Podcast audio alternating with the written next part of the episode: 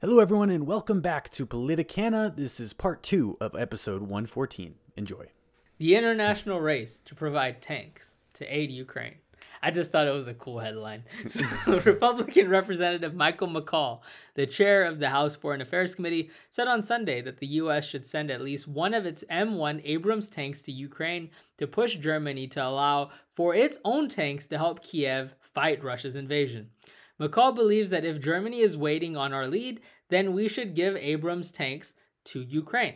Senator Lindsey Graham echoed McCaul by saying he's tired of this beep show and that the US and Germany should send tanks to Ukraine. World order is at stake. So Germany has become one of the Ukraine's leading weapon suppliers since Russia's invasion began 11 months ago. However, Chancellor Olaf Scholz also has gained a reputation for hesitating to take each new step, which has generated impatience among allies. Berlin's perceived foot dragging, most recently on the Leopard 2 battle tanks that Kiev has long sought, is rooted at least partly in a post World War II caution, along with present day worries about a possible escalation in the war. In a press conference between European Council President Charles Michel and Ukrainian President Vladimir Zelensky, Michel said that the tanks must be delivered.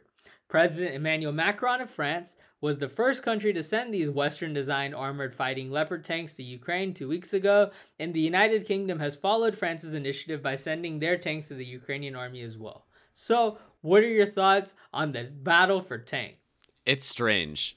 Oh, go ahead, Tyler. well, I was just going to say, I mean, I understand the hesitancy, obviously, after what happened after World War II, like you mentioned, Prateek. They don't have a great history of invading Russia, um, and also they don't want to see themselves as any sort of conquerors or conquests and that whole thing. So I'm sure that plays a part, but also you just have less liability when the U.S. leads. You, you always have someone you can blame if anything goes wrong. So I, I think from their perspective, it makes sense. And also, I mean, their relations with Russia, I'm not sure how the how uh, the energy transfer between uh, Russia and Germany is still going at the moment, but I'm sure they don't want to make it worse because at least in some part they're still relying on Russia. I have to imagine. Can you guys confirm or deny that? I think natural gas flows have I forget if they hit zero or close to it, but they like really did crater. And I think part of that is just having a warmer winter than was anticipated. Mm. If it was a colder winter, I think it would have been very different. But um, that is one small thing we can definitely fact check uh, afterwards to double check that. But yeah, Tyler, like you said, Germany has publicly stated that they're not going to take the lead on providing these tanks because of Nazi Germany, uh, you know, 80 years ago. And so I, I wonder if like once they hit the 100 year anniversary, if they're going to be like, oh wow, you know, maybe we feel differently about this. Maybe Germany is going to take the lead on something mi- militarily and get over all of the national shame. I don't know that they will, but certainly right now, I mean, funnily enough, I was listening to this NPR interview at my local station this week where they were talking to someone who knew a lot, was an expert on German politics. And for a long time, still today, like the head political appointee of the German military, that scene is like a career ender. That scene is like when the coalition comes into power and you have someone you really don't like, you send them into that position to oversee the military because it's seen as totally screwing up your political career and just torpedoing people's dreams. so I just think it's sort of ironic that like now all of a sudden this is like an important position that people are looking to where over the past couple decades it's really been seen as like a punishment almost to be in charge of some of the stuff that's being overseen and asked for uh, by the Ukrainians of Germany. So I just wanted to add that. It's because they're no longer seen as the enemy, and I think that makes them feel a little bit more comfortable with the fact that they can produce arms and maybe lead in Europe, and also uh, with with Trump, you know, signaling that he might not want to support Europe and the European Union as much militarily. Maybe that reinvigorated the interest um, in Germany to start building up their uh, their firepower again. I think you would think, but like yeah. they also say, like, oh, we shouldn't rely on the United States. Europe should have but go you know, first. its own security. we should do our own, you know, Europe first. Um, and then, of course, whenever something like this happens, they're like, actually, you know, it'd be really nice if the United States yeah. could, could do this for us. So I don't know, just how it goes. You know, who's your daddy, Germany? In a couple decades, but I do think it's, it's how it is now. That's the weird thing. Even with the Ukraine fight right now, America's done more than any of these other countries to do anything to help them, and these other countries have helped but the same level of extent that the United States has helped is not like you can't compare it to these other countries. Sure, we didn't send that many tanks, but we sent them so many other missiles that are much more powerful than tanks. And we've sent them loads and loads of taxpayer money to help them in this fight against Russia. I do think America does a lot. And I think some of these things, like, I agree, like, some of these countries should do more to, like, you know, protect themselves. I feel Germany is seen as the face of the European Union. The European Union is primarily protected and financed by the United States, but Germany is still seen as the face of the European Union, and they're the main decision makers when it deals with many of the decisions that Germ- that European Union does because they're like the center of Europe. And they're like one of the biggest leading economies. It's like Germany and France are like the two big players because the U- UK is no longer a part of it. I do think that these other countries their influence on what they do is is heavily like you know dictated by what Germany does and what Germany does is dictated heavily by what the US does so it's all a connected game and I just think that all these countries are relying a lot on the United States. And I do think that in some cases they should be they should have more protectionist type policies where they promote their own military and their own like, you know, stability themselves because America is not always going to be there. And the fact is that they don't want us there. They want our help whenever something bad happens, but then whenever nothing is happening, they're like, why are we there? It's one of those things that these people that are from these countries are always always like angry about American intervention, but they always need American intervention when anything happens. So if they want if they protected themselves, if they controlled their own borders, if they controlled some of their own issues, then America wouldn't need to do as much. And then you always have those libertarian people that are going to be there in America that are going to be like, why are we even involved? Well, we have to be because these other countries don't take any initiative to protect themselves. Literally, somebody could go in and bomb them and they wouldn't be able to do anything without America's help because they want to ban their military enterprises. Like, the whole situation system is just strange. But I will say, on a Republican and a Democratic consensus, that both parties in the United States are pretty similar on what they want to do with foreign policy.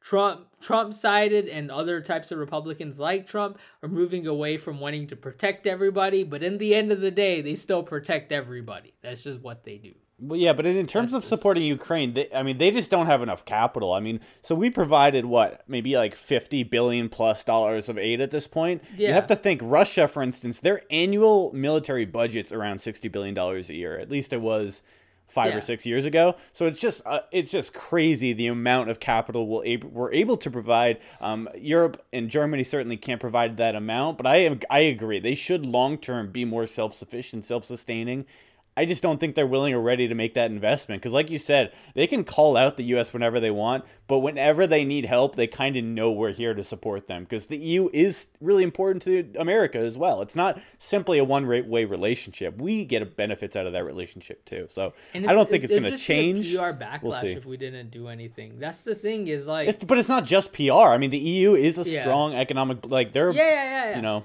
but see, the thing about any of these other organizations, same as many of these international organizations like the UN, they're all headquartered and primarily financed by the United States. U, EU is not, is headquartered in Europe, but the fact is that the reason for its existence heavily back, dates back to the United States, providing them with so much fundings for their EU currents, for the um, Euro and all these other agencies within the EU to be able to sustain themselves. I just think that we have to put that into context. My point is that there's a lot of people in our country as there are in other countries that are so opposed to American intervention. They believe, why are we even providing with these, these countries with aid? Why are we doing all this stuff with military exercises? Why are we going out of our way to, you know, get ourselves involved in foreign borders? But the fact is that we have to because the system is the way that it is where all these other countries don't want to do enough to try to protect themselves I just think it's like one of those like big brother type arguments, but in the end of the day, the system is the way that it is because these other countries have not done anything to try to protect themselves because they're so reliant on us. I I do I do think that should change. It's not like even though I'm a neocon, I do feel that America should take some steps back. These other countries should be more protecting of themselves. You shouldn't have to rely on America for everything that happens. Because then when something bad happens, you're going to blame us too. that's the problem is like you're expecting good things but then when bad things happen where you're like we're the scapegoat here but we're the only reason why you're in that situation in the first place it's true but let's not forget that we benefit greatly from this war in Ukraine in America because what's happened is we've been able to offload a lot of our old military equipment that we otherwise wouldn't have been able to use and would have had to maintain and we get to test new equipment that's going to be helpful for us in any future wars with let's say China. So we actually stand to benefit a lot from the situation going on. So while they should be more self-sufficient, self-sustaining all that, the fact that they're not is actually good for America. And, and as much as it's a terrible thing to say, the war industry is a huge, huge business in America. And because of that, we're ultimately coming out on top from all this. So I, you can say you could say they yeah. should be more self-sufficient, but it's not only because it helps America not having to support them, because we actually benefit from this relationship as well. And it's the same thing as the banks, as I was saying, the financing part everything that America does, we're the primary financiers of all foreign aid activities that happen in any country around the world. A lot of these building projects and infrastructure projects and any type of public works project that many of these countries do, they take their, you know, they get the money from the IMF and the World Bank, and much of that money comes from the United States. So I just think that many much of that stuff is connected where America is benefiting. Sure, we talk about this big old debt ceiling and all this stuff, but on face value, all these countries are in debt to the United States for a lot of the things that we've provided and done for these countries that otherwise they wouldn't have been able to do. And the problem is that China is equally our competitor on these issues because China is also doing whatever they can to boost their own influence. Because soft power wise, everything relies around the American dollar. The lingua franca of the world is English. Most business transactions that happen happen due to some American influence. And I do think that that will change one day. And that's the issue why we need to do more to, you know, combat, put ourselves ahead of China. So, wait, did you see China, that in Saudi Arabia? One of the, the leading oil people actually said that they might consider switching from transacting only in the U.S. dollar. They could. I thought that was interesting. I could post the article. They could, but see, the problem there too is that there has to be somewhat of a regional currency that OPEC countries and the Middle Eastern countries can get behind. There has been some trade unions like MENA, the Middle East Middle East North African Trade Association, which has tried to create something like an EU, but all those talks have been heavily unsuccessful because there's so much internal divides within those countries. Like for the EU to happen, you had to have a world war where everyone literally wanted to blow themselves up in Europe. In the Middle East, that hasn't happened, and hopefully that never happens. But Saudi Arabia, Iran, and, Iran, and certain countries yeah. like that have so, Even so Israel. much tension that it's like they have to create some kind of common consensus to get to that point.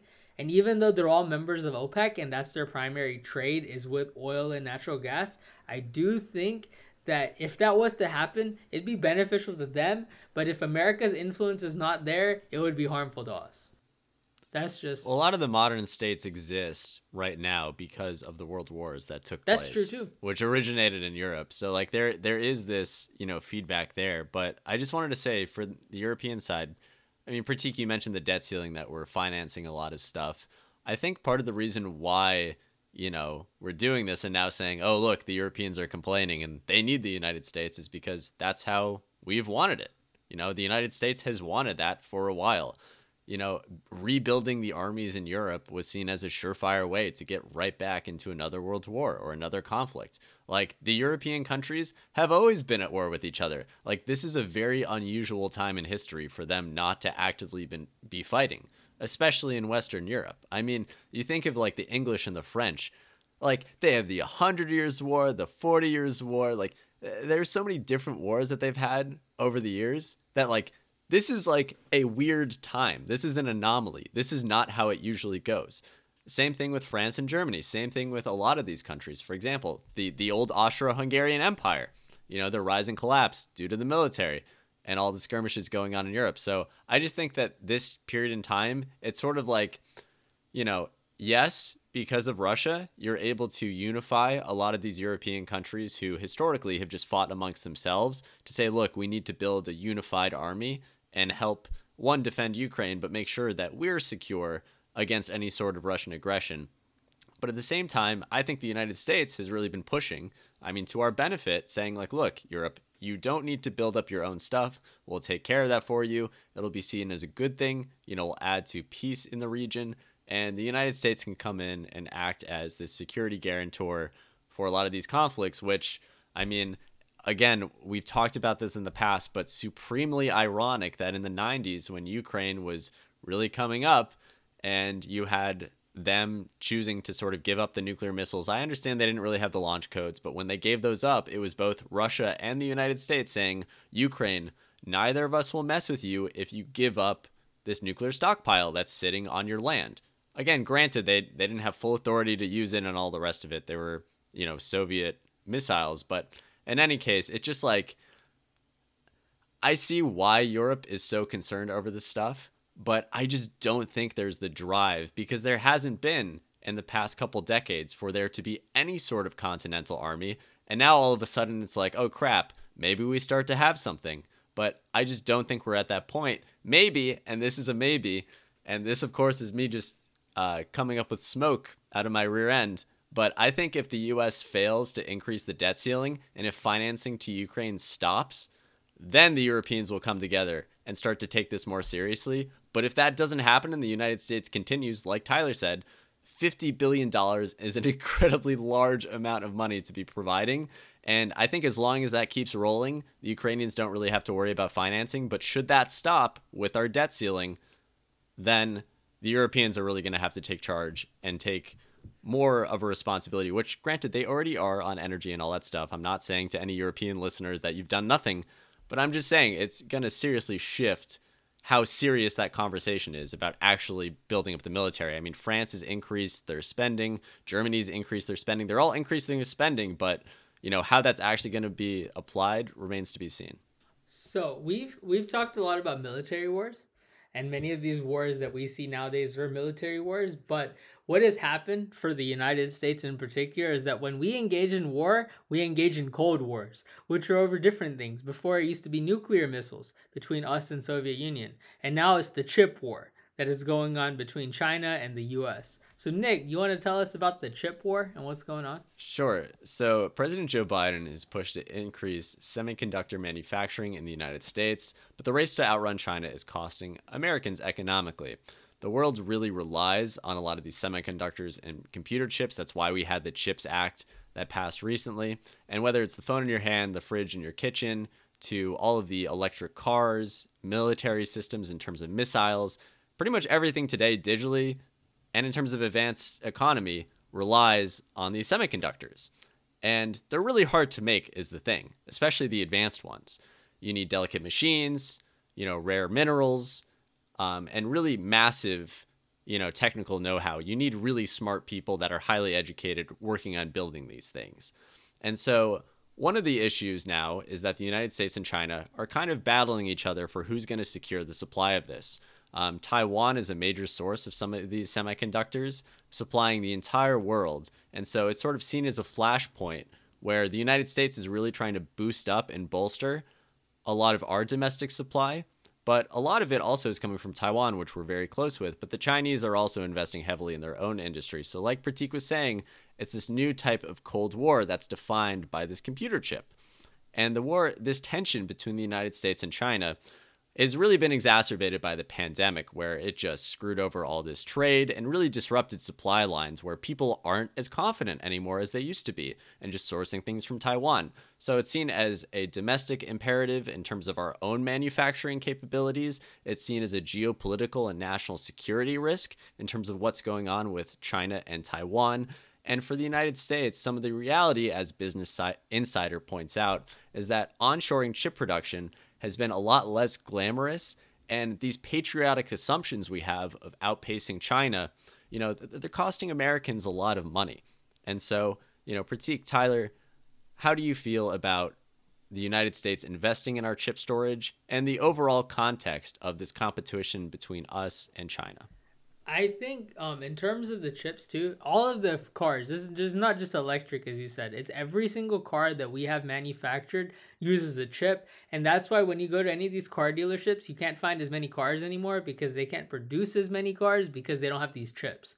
So the high MSRP prices that we pay when you go buy a car nowadays is because of this chip shortage. Just wanted to add that in. But I do think overall, this is my whole argument, and it's always been my argument. America, as a realist person, America needs to be the most powerful country in the world. The way we do that is from our influence, from our trade, from our aid, all the stuff that we already do. And in terms of the military complex, where we are providing more military equipment and are protecting the world, which we're also doing. Which some of that stuff is not, I'm not the most like theoretical, like philosophically, it sounds great, but there's more exceptions to all that stuff too. But in terms of the chips, I feel that too, where America needs to be the leader in the chip manufacturing sector. If we're not the leader, somebody else is going to be the leader. And if somebody else is the leader, then they're beating us on this front. If America wants to be the top dog, then if the future is chips and everything that we do from the phones that we have to the computers that we use to the TVs that we watch TV on, like if all that stuff is built around these chips, we need to be the leading manufacturer for these chips. No matter how much it costs for that to happen, we should do it because long term it's going to be more sustainable for us instead of having to rely on other countries and other partners to be able to trade with us that, you know, supply. I think it's the same way I feel about with oil, where even if we argue about, you know, we should reduce the amount of fracking that we do and all this stuff, in the end of the day, I think America needs to be the leading front and all this stuff because if we're the leader, we're no longer reliant on everybody else. The other people, on the other hand, are going to be reliant on you. And that's what's going to make America the supreme top dog. And that should be the goal of these political, you know, people that we put in power is that they want to make America stand out. They want to make America the best on the block, and that's why you put them there is to make America better than it was before. I just think that obviously we talk about this political jargon and all this stuff, but that's what both parties believe. It's not like Republicans are any better than Democrats or Democrats are there fighting for certain things that Republicans aren't. In the end of the day, with certain few nicks and crannies, for the most part, both parties want to do whatever they can to make America look better. And that's the goal of the government. And I think in terms of chips, this this is the differentiator between us and our biggest rival China. We need to step up our game so that we're doing better than China. That's just we, my thought. We need to step up our game, but we don't necessarily have the manufacturing infrastructure or workforce to take that on. So while the investments of billions of dollars is great, a lot of that's not going to be used optimally because we've got to train people. We need to make sure everything's set up properly. But yeah. long term, you're absolutely right. If it's the most important resource, if we could be self-sufficient on that regard, it would be big benefit to us. Part of that comes relations with countries like in Africa, for instance, that actually mine the materials that go into building this sort of stuff. So it doesn't even just have to do with manufacturing; it's about sourcing those rare minerals as well. Um, but you know, we've talked about Taiwan on this show for a long time. It's like that's where the war with China may take place because of this whole t- uh, uh chip industry and the fact that it's going to take us years to build up to even where Taiwan is at right now. So during that interim time, it's really important for us to maintain good relationships with Taiwan and make sure they're protected. So we've been watching what, what's been going on on that front for a while,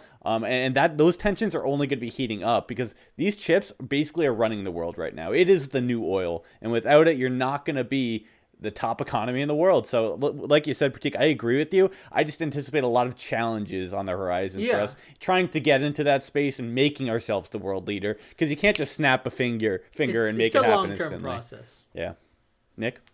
Yeah, I, I wish I knew more about the silicon supply chain that's used to make these semiconductors. I do know that most of the production in the in the world happens in China. So they already sort of have a leg up on that. It's not like the United States is magically going to discover some new silicon, you know, deposits to start, you know, churning out these chips left and right. I think if we had that, I mean, this stuff would be a no-brainer. Frankly, I don't even think we would need a bill like this. Like one of the reasons why the natural gas industry was so successful was through technology innovation. Like hydraulic fracturing had been around for a while, but when it was combined with horizontal drilling in the right locations, that really opened everything up. And so I think even though we kind of have the technical know-how, part of it is just we're constrained by where the resources actually are. And I don't know, I'm surprised like Prateek, as a Republican, I'm surprised for to not hear some of the free trade stuff that people used to really harp on in the Republican Party, the fiscally conservative party to say like, look, You know, other countries have a competitive advantage in both mining and creating these things. Why should American consumers and taxpayers have to pay so much more money just to onshore production here. If we can win through free trade, why don't we just rely on that instead of resorting to these isolationist, protectionist policies to sort of subsidize our own manufacturing? I get they would they would also acknowledge the national security stuff, but I mean a lot of the free traders are in the Republican Party, and a lot of those people would say, "Hey, what's wrong with just trading with the rest of the world? Why do we need this now, Prateek?" So, in terms of free trade, I agree you do have free trade, which allows you to have a comparative advantage on some things, which allows you to build a relationship with other countries and being able to meet where you can't, right? But at the same time, the difference with America compared to every other country in the world, apart from China, is that we have absolute um, stuff in all of our advantages. So we engage in trade because we can. We engage in trading with other countries because we want to help them develop. We want to help them grow. We want to help them sustain themselves. We trade with certain countries that we really don't even need to trade with just for the sake of trading with them. Because that's how you develop a relationship with one party or another. And that's some of the things where I've talked about where certain countries that do engage in atrocities towards their human uh, towards their population, we should refrain from trading as much with. That's the same logic. But at the same time, we are the biggest free trading country because we have relationships with everybody and we boost up everyone by our trade. But at the same time, I think having an absolute advantage on everything is part of having a good reserve. This is where realism and liberalism all differs a little bit in terms of political philosophies. In terms of liberalism, where you want everything to be free, open, you know, free trade, that's great. But at the same time, whenever things happen, which you can't account for everything to happen, like let's say a pandemic type thing happens you're going to have more restrictions on certain things that take place because you're not going to be able to anticipate the challenges that you will have with free trade now you should still engage in free trade that should be the policy of the day that should be what you do but long term wise, you should be investing in creating an absolute advantage on all things if you have the ability to do so. And unlike most of these other countries around the world, America does. We have everything here. Like there's nothing, no resource, no natural resource that America doesn't have. And the fact is that we don't mine all of our natural resources. We don't go frack everything because, you know, we don't have to. And we rely on somewhat free trade. But we have the ability to do that. And my point is that in some of these things like chips, we should be de- de- developing longer term, like what Tyler was saying in the long term context, so that we do have that absolute advantage one day, so that we don't have to rely on Taiwan. Instead, these other countries can come to us if we need to because we're already protecting the whole world anyway as it is from our last conversation. So I just think that it's good to have absolute advantages. You need to just develop your free trade and keep that the way it is. But in certain times of crises, when certain things happen, you don't want to be the one that's on the ba- loose end of the bag. You want to be the one that is going to be able to lead everybody through the situation because that's what's going to develop your influence long term. And that's what America has the ability to do. Other countries that have the ability to do that are China and Russia. And the issues with Russia are paramount. They got all kinds of other problems. But in terms of natural resources and energy, they do have much more of an advantage than most of the other countries around the world. The problem is that their government structure and the people that are in government are not democratic and they don't think the same way that, you know, people that are in America do or people that in China do think about these same things. Yeah, and for me, it's the national security threat, as you had mentioned. I mean, if they could just hold the supply of pretty much the most valuable resource in the world at that point, that's a huge issue, especially if you're battling to be the hegemon, because at some point it also becomes an ideological warfare. And maybe free traders wouldn't see it this way, but I do. It's like, what values are you trying to protect? And in doing this, it may benefit you benefit you short term, but in the long term, if they're able to maintain dominance from this, from having that position of power, being able to control it, I don't necessarily see that as a good thing. So that would be my argument against those free traders. No, good points. And one thing I wanted to just add for flavor, and feel free to disagree with this because you know maybe this isn't entirely accurate in terms of the Republican caucuses that exist, but Prateek, for example, you know when I think of free trade, I just think of it as being dead. Like it was dying, and then Trump came along and put the nail in the coffin, and now no one takes it seriously. Like he ran so much on, you know, we need American jobs, we need American manufacturing. We cannot, you know, outsource any of our production. You know, this is like life or death to a lot of people. And you know, you've seen your lives getting worse. I'm going to bring manufacturing and jobs back to this country. That's what I'm running on. And in terms of free trade agreements, he would say he negoti- renegotiated them and they were going to be better than ever. But fundamentally, he basically said like a lot of these agreements are not fair to Americans, and the rest of the Republican Party really went along with him. So I'm just wondering like who are the free traders that are even left at this point? Like, is there a single party? So free trade is weird because both sides are kind of split on this issue. Most genuine Republicans that you will find are free traders, but they get what Trump is saying. And I think when it comes to free trade, it's a little bit complex. So, free trade has always existed. We're always going to be engaging in free trade with other countries, but the concept around free is the question mark. The issue is that in terms of America, before Trump came into office, we're one of the only countries around the world, if not the only country, to not charge tariffs on other countries. That's just what America did. Now, the challenges that can come with that is that certain countries may take advantage of you. Now, obviously, whenever Trump got elected in the Trump narrative, they kind of hyped it up to be a much bigger and worse extent than it was. Tariffs are not like most Republicans that you will talk to are not going to be like, yeah, I'm in support of tariffs, but that's kind of what the Trump narrative ran on. The issue came to be is that this was the Democratic talking point when it dealt with tariffs and when it dealt with being against the whole free trade notion, which kind of got convoluted because Republicans and Democrats are now all split on the issue. So it's no longer an issue that is a big issue because everyone is split on it. Well, it's not well defined right now politically. Yeah. Like that division isn't very clear, right? And I think that the whole free trade point, though, will always exist for the US because America literally created a bunch of free trading nations. Like, that's what, after World War II, that's what we did. Like, most countries before us, whenever you win a war, you take over that land. America broke that precedent because we created self governing nations. And when you created self governing nations, they would trade with us and we would trade with them back and we didn't expect a tax and we didn't provide them a tax whenever they traded with us. Hence that made all these countries rely on us with trade.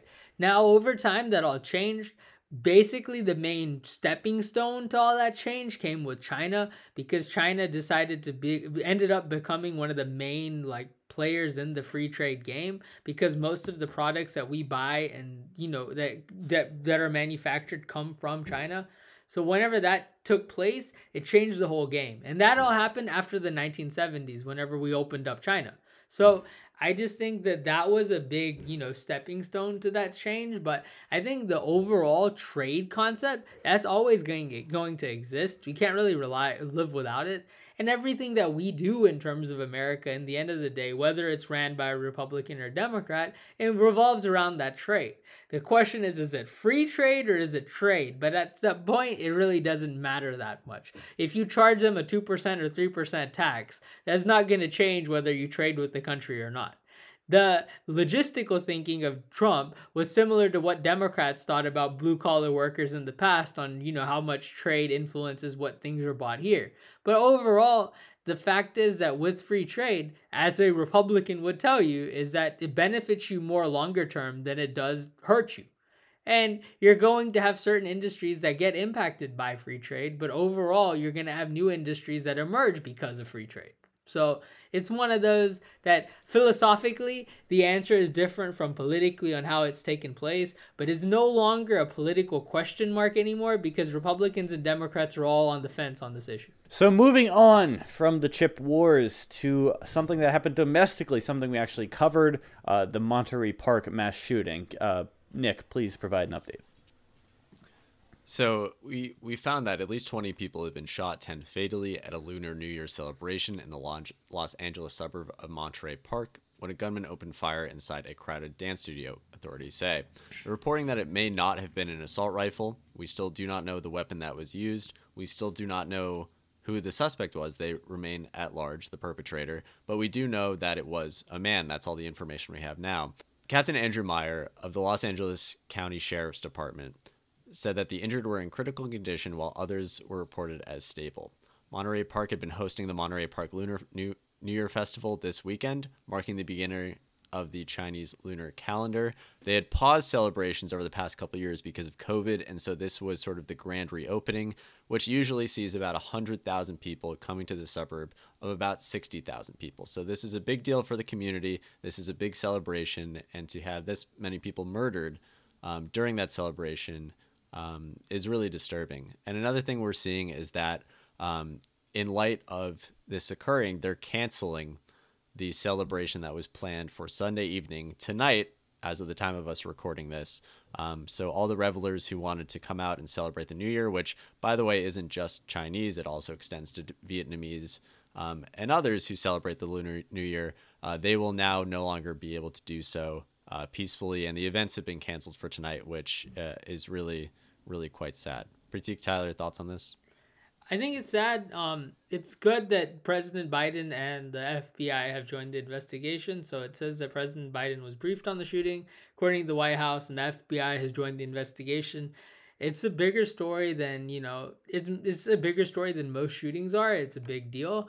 And i think that they're giving it the same level of credence that they should. And we should get to the bottom of this to prevent other shootings like this from happening on a mass scale. Final thoughts. I mean it's obviously a very sad situation. We, we hate seeing this. It always ends up coming in back into a gun debate that we talk about. We go through the news cycle of talking about the gun debate. Then it goes away after a few weeks so on and so forth um, hopefully, they're able to find the victim. Like you said, Prateek, it's good that uh, the FBI and Joe Biden have actually taken note of this as it's a very serious situation. So we'll be providing updates on that in the future. Hopefully, um, they're able to catch him. So, hey, with that, um, it is episode 114 of Politicana, uh, maybe 115 as well, depending. Um, thank you all for tuning in. We'll catch you next week. Take care.